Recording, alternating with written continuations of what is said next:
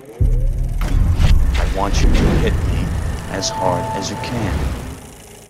Okay, let's start off with a disclaimer. We're well aware that this doesn't seem like the type of movie we discuss here. After all, when you hear Back to the Future, you know where it stands in film history. It's a cultural phenomenon. It's the first chapter in one of the most successful franchises in the history of film, both financially and critically. It spawned cartoons, video games, toys, merchandise, a musical, a renewed interest in a failed automobile, and at one point, an amusement park ride. On the surface, we'll agree, it doesn't seem to fit the bill. But when you learn about its long road to production, casting disasters, rewrites upon rewrites, and action sequences that never left the writer's room, you realize that Back to the Future was almost, and was originally meant to be something entirely different. So let's look back, laugh at what could have been, and be thankful for the film we got as we ask, what the f happened to this movie?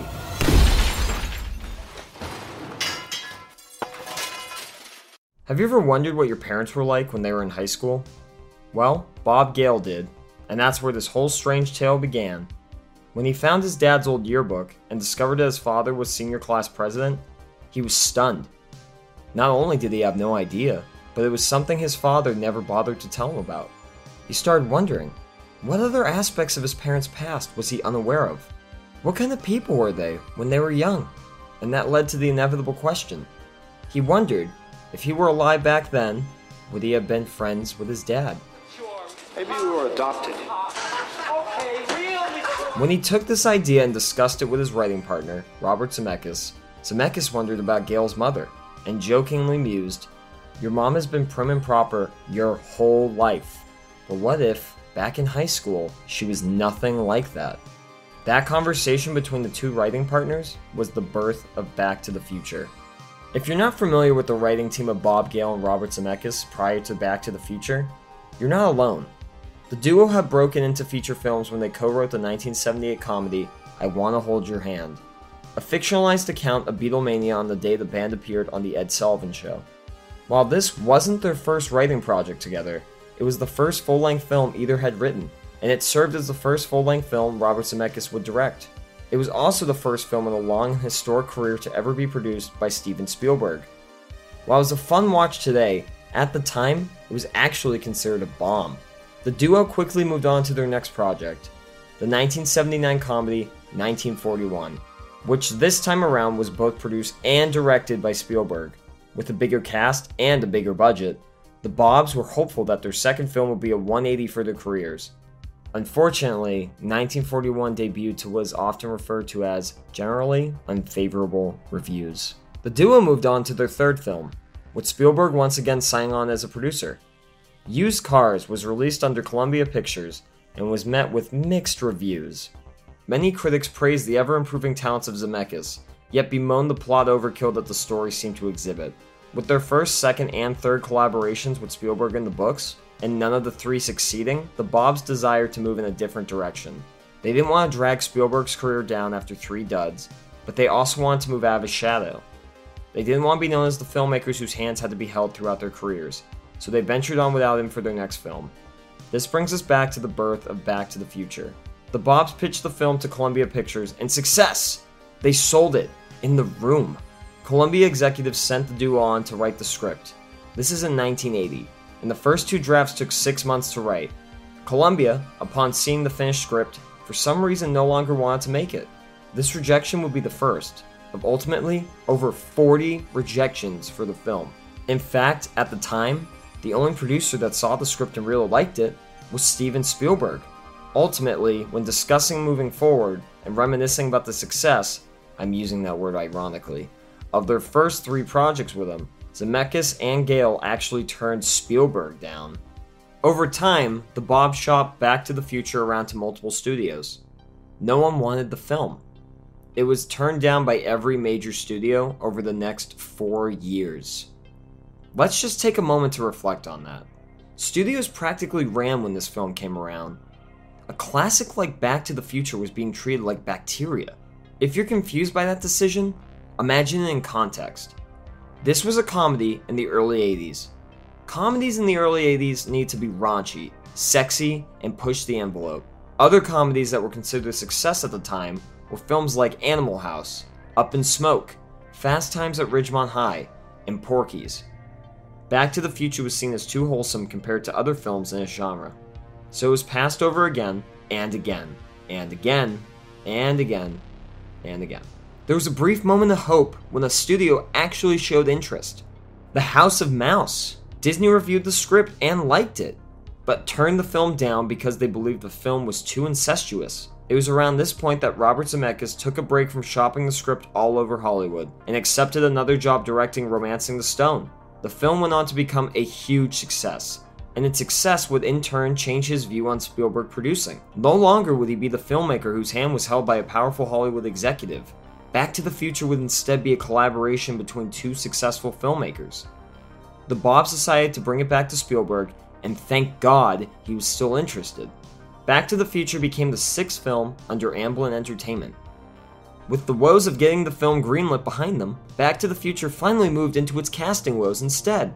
Many actors came into audition for the role of Marty McFly, and the actor that seemed the best fit more than anyone else was Michael J. Fox. I wish I could say Fox was cast for the role right off the bat, but if that were the case, this video wouldn't exist. After seeing Fox and realizing he was perfect for the part, the Bobs approached Gary David Goldberg, one of the most powerful men in television at the time, and the producer creator of Family Ties, to discuss Fox being the star of their film. Goldberg's response? No, no, no, no, no. He was not interested in putting Family Ties on hold. He was not interested in giving away an actor whose career he basically created so that said actor could become a movie star and leave his story in the dust. He was not interested in putting his hit television series in jeopardy for some film that took four years to get financed. Gary David Goldberg passed, and ultimately didn't even inform Fox of the offer. With seemingly no way to move forward in discussions, the Bobs had to go with their second choice, Eric Stoltz. As Stoltz settled in for the role, the Bobs and Spielberg saw his talent shine through in his performance. Stoltz was a very serious actor and was taking the part very seriously. Rumor has it that after the first table read for the film, an assistant approached Stoltz and told him that they were excited for the movie and that it seemed like it would be really funny. Stoltz disagreed. He saw the film ultimately ending with McFly going back to a life that wasn't his a life that didn't exist. He didn't see the film as a comedy at all. To him, it played out like a tragedy. That was his approach to the role, and his performance showed it. After shooting with Stoltz for about a month, the Bob started watching the dailies with Spielberg. Everyone in the room was struck by how good of an actor Stoltz was, but soon realized that what they were seeing was not what they had written. The comedy intended in each scene seemed to be lost in Stoltz's performance. They realized that they were making a serious film, the Bobs felt as though they needed to replace Stoltz, and Spielberg agreed. In a meeting that any young filmmaker should dread, Zemeckis went back to the studio with an uncomfortable request. He wanted to throw away five weeks of production that the studio had paid for, hire a new actor for the lead, and start all over again. The studio actually agreed. Now that some time had passed, they went back to Gary David Goldberg. Maybe he would reconsider. Maybe, after throwing away over a month of production because of the wrong actor, he would see how serious they were about Michael J. Fox. Goldberg's response? An emphatic no. No, because Family Ties was a hit show on TV. No, because he knew how lucky he was to have a breakout star in Michael J. Fox. No, because if he agreed to this production, he would lose Fox's commitment to the series. But this time, he actually told Fox about the offer. Fox's response? Yes. So a deal was struck. Fox would shoot Family Ties and Back to the Future both. He would rehearse and shoot Family Ties from 10 a.m. to 6 p.m. After he was done, he would be rushed to the Back to the Future set where he would rehearse and shoot from 7 p.m. until 4 a.m. This schedule lasted for two full months. They had a station wagon that was driven by a teamster with a mattress and a bunch of blankets in the back on set for Fox, where he could catch whatever rest he could. The schedule was hectic, but finally, the Bobs had their star. Watching the film, the audience is introduced to Jennifer, the love interest of Marty McFly, early on. She's played by Claudia Wells. Claudia loved the script, although there was a small conflict as she had just auditioned for a pilot, but seemingly it wasn't going to be picked up, so she auditioned for the role of Jennifer. Claudia was so well liked in the role that she was the very first person cast in the film. As she was preparing to shoot the film with Eric Stoltz, the aforementioned pilot that she auditioned for was picked up for six episodes. Claudia Wells had to pull out the production. Melora Hardin was then cast for the role of Jennifer, and she acted opposite Eric Stoltz. But after Fox came on board, the producers felt that Hardin was too tall when standing next to her co star. It made for some awkward moments on film, though certainly not the most awkward that she shot in her career. Hardin was fired, and all of the time that passed between Hardin and Stoltz, then Hardin and Fox, Claudia Wells' sitcom had fulfilled its six episode commitment and was ultimately cancelled, so she was brought back on to act opposite Michael J. Fox. For those keeping track, that's two main characters pursued, two main characters lost, two main characters hired, two main characters fired, then two main characters finally found. Thank God we didn't have to go through this with Doc Brown. Though, if you want to have fun imagining what could have been, other actors considered for the role were John Lithgow and Jeff Goldblum. There were multiple changes to the story Back to the Future, and it makes you wonder what type of film you would have gotten if those elements had stayed in. Let's start at the beginning. The opening scene of Back to the Future will always be memorable. Multiple clocks in the room, all synced up to the same minute, a nightmare for set design. The automatic dog feeder, and Marty hooking up a guitar in front of the largest amp in all of Hill Valley. But the film was originally supposed to open in a classroom. A classroom in 1985, where the lesson of the day would center on a historic nuclear event that occurred in 1955. The climax of the film, in lieu of the Hill Valley clock tower being struck by lightning, was actually supposed to be the detonation of a hydrogen bomb at a nuclear test facility. Because only the detonation of a hydrogen bomb could generate the 1.21 gigawatts necessary to power the time machine. The history class, being the opening scene of the film, will go on to establish that the detonation occurred not far from the high school, and would establish Martin McFly as a high school student. Ultimately, the nuclear test element had to be removed from the script, simply because the production could no longer afford it. We could speculate those because the five weeks of production cost essentially went in the can, or because it cost the studio an additional three million to bring Michael J. Fox on, or some other theory that will probably go on to never be confirmed, but ultimately the bomb was scrapped. That was one of two major story elements removed from the script. It was a shame, because Spielberg really loved the nuclear test sequence.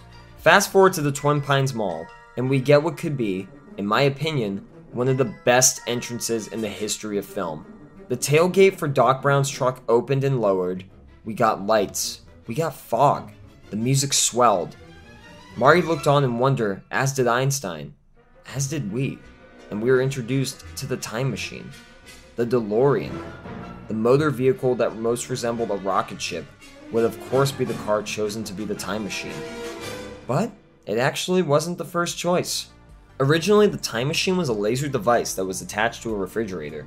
The climax would have seen Marty driving a pickup truck to the nuclear test facility we talked about earlier. Marty would have rigged the truck to barrel towards the facility without a driver, then carefully climbed to the bed of the truck, in a scene that would have resembled a train sequence for Back to the Future 3 if it had ever been shot. He'd climb into the refrigerator, whose lead line material could withstand the blast, and the laser device would harness the 1.21 gigawatts created from the blast to transport him back to 1985. After the nuclear test was scrapped, the time machine had to be reevaluated as well. Ultimately, the decision was made to change it to a car, for a couple of reasons. First, because Robert Zemeckis liked the idea of a time machine being able to move on its own. When the questions of what car came up, the answer seemed obvious. They wanted the car to look cool, and they wanted it to seem a bit futuristic. There hadn't been a car that looked as futuristic as the DeLorean. It had a stainless steel finish, doors that opened vertically, and actually had a slight resemblance to a spaceship, which would play into a joke at one point during the movie. Also, at the time Back to the Future was in production, John Z. DeLorean was on trial for a federal cocaine trafficking charge that was all over the news. So not only was the car itself a sight gag, but it carried with it a sort of outlaw status. In addition to all the positives surrounding the DeLorean, there was also reason to move away from a refrigerator. The Bobs didn't like the idea of young viewers acting out the scene at home and getting trapped inside the refrigerators. To avoid this potential scare, changing the time machine from a fridge to a car was a no brainer. This was the second major story element removed from the script. Now, in a world where more films are made than ever on a yearly basis, and original ideas seem hard to come by, it's reasonable to imagine the director not wanting to let something that seemed like a solid story element fall by the wayside. Something like a main character getting trapped in a nuclear test facility makes for a great setting, after all. In terms of suspense, you'd be hard pressed to imagine a moment that would be more nail biting than an incoming nuclear blast. And while it no longer serves as a time machine, it's also reasonable to imagine that a lead lined refrigerator actually would survive said blast. So then, would it be unreasonable to assume that a moment like this could have worked? If not in this story, then say, another story with the same producer attached as a director? Uh, yes, terribly unreasonable, but that's a video for another day. We all know Back to the Future as a classic, but sometimes even the word classic feels like an understatement. Its opening weekend was modest, bringing in $11 million, but its popularity grew each week, which signals great word of mouth. Back to the Future spent a consecutive 11 weeks as number one at the box office. To give you younger viewers some context, the film that has come the closest in the past decade was Black Panther, with five weeks as number one. Its total box office gross was $381 million worldwide. Very impressive, especially for a film with a $19 million budget. The critical consensus is that the film was funny, inventive, and unforgettable. It soon leaked into multiple aspects of pop culture, including a theme park ride. The film was even referenced in the 1986 State of the Union address by Ronald Reagan. Where we're going, we don't need roads. In 2008, the American Film Institute recognized it as the 10th best science fiction film of all time. Empire magazine ranked it as the 23rd greatest film ever made. In 2007, the film was selected for preservation by the Library of Congress for the National Film Registry for being culturally, historically, and aesthetically significant. Film 4 is ranked Back to the Future as number 10 on the list of 50 films to see before you die. Its success led to two sequels, making the trilogy one of the most successful franchises in film history. The movie has been endlessly referenced in books, films, and TV shows, most recently with the DeLorean being the vehicle of choice in Ready Player One, and extensive use of the soundtrack in Season 3 of Stranger Things.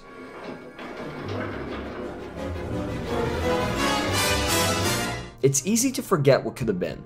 A completely iconic film with a different star, a different love interest, even a different plot device. A plot device that would have no cultural relevance or significance whatsoever.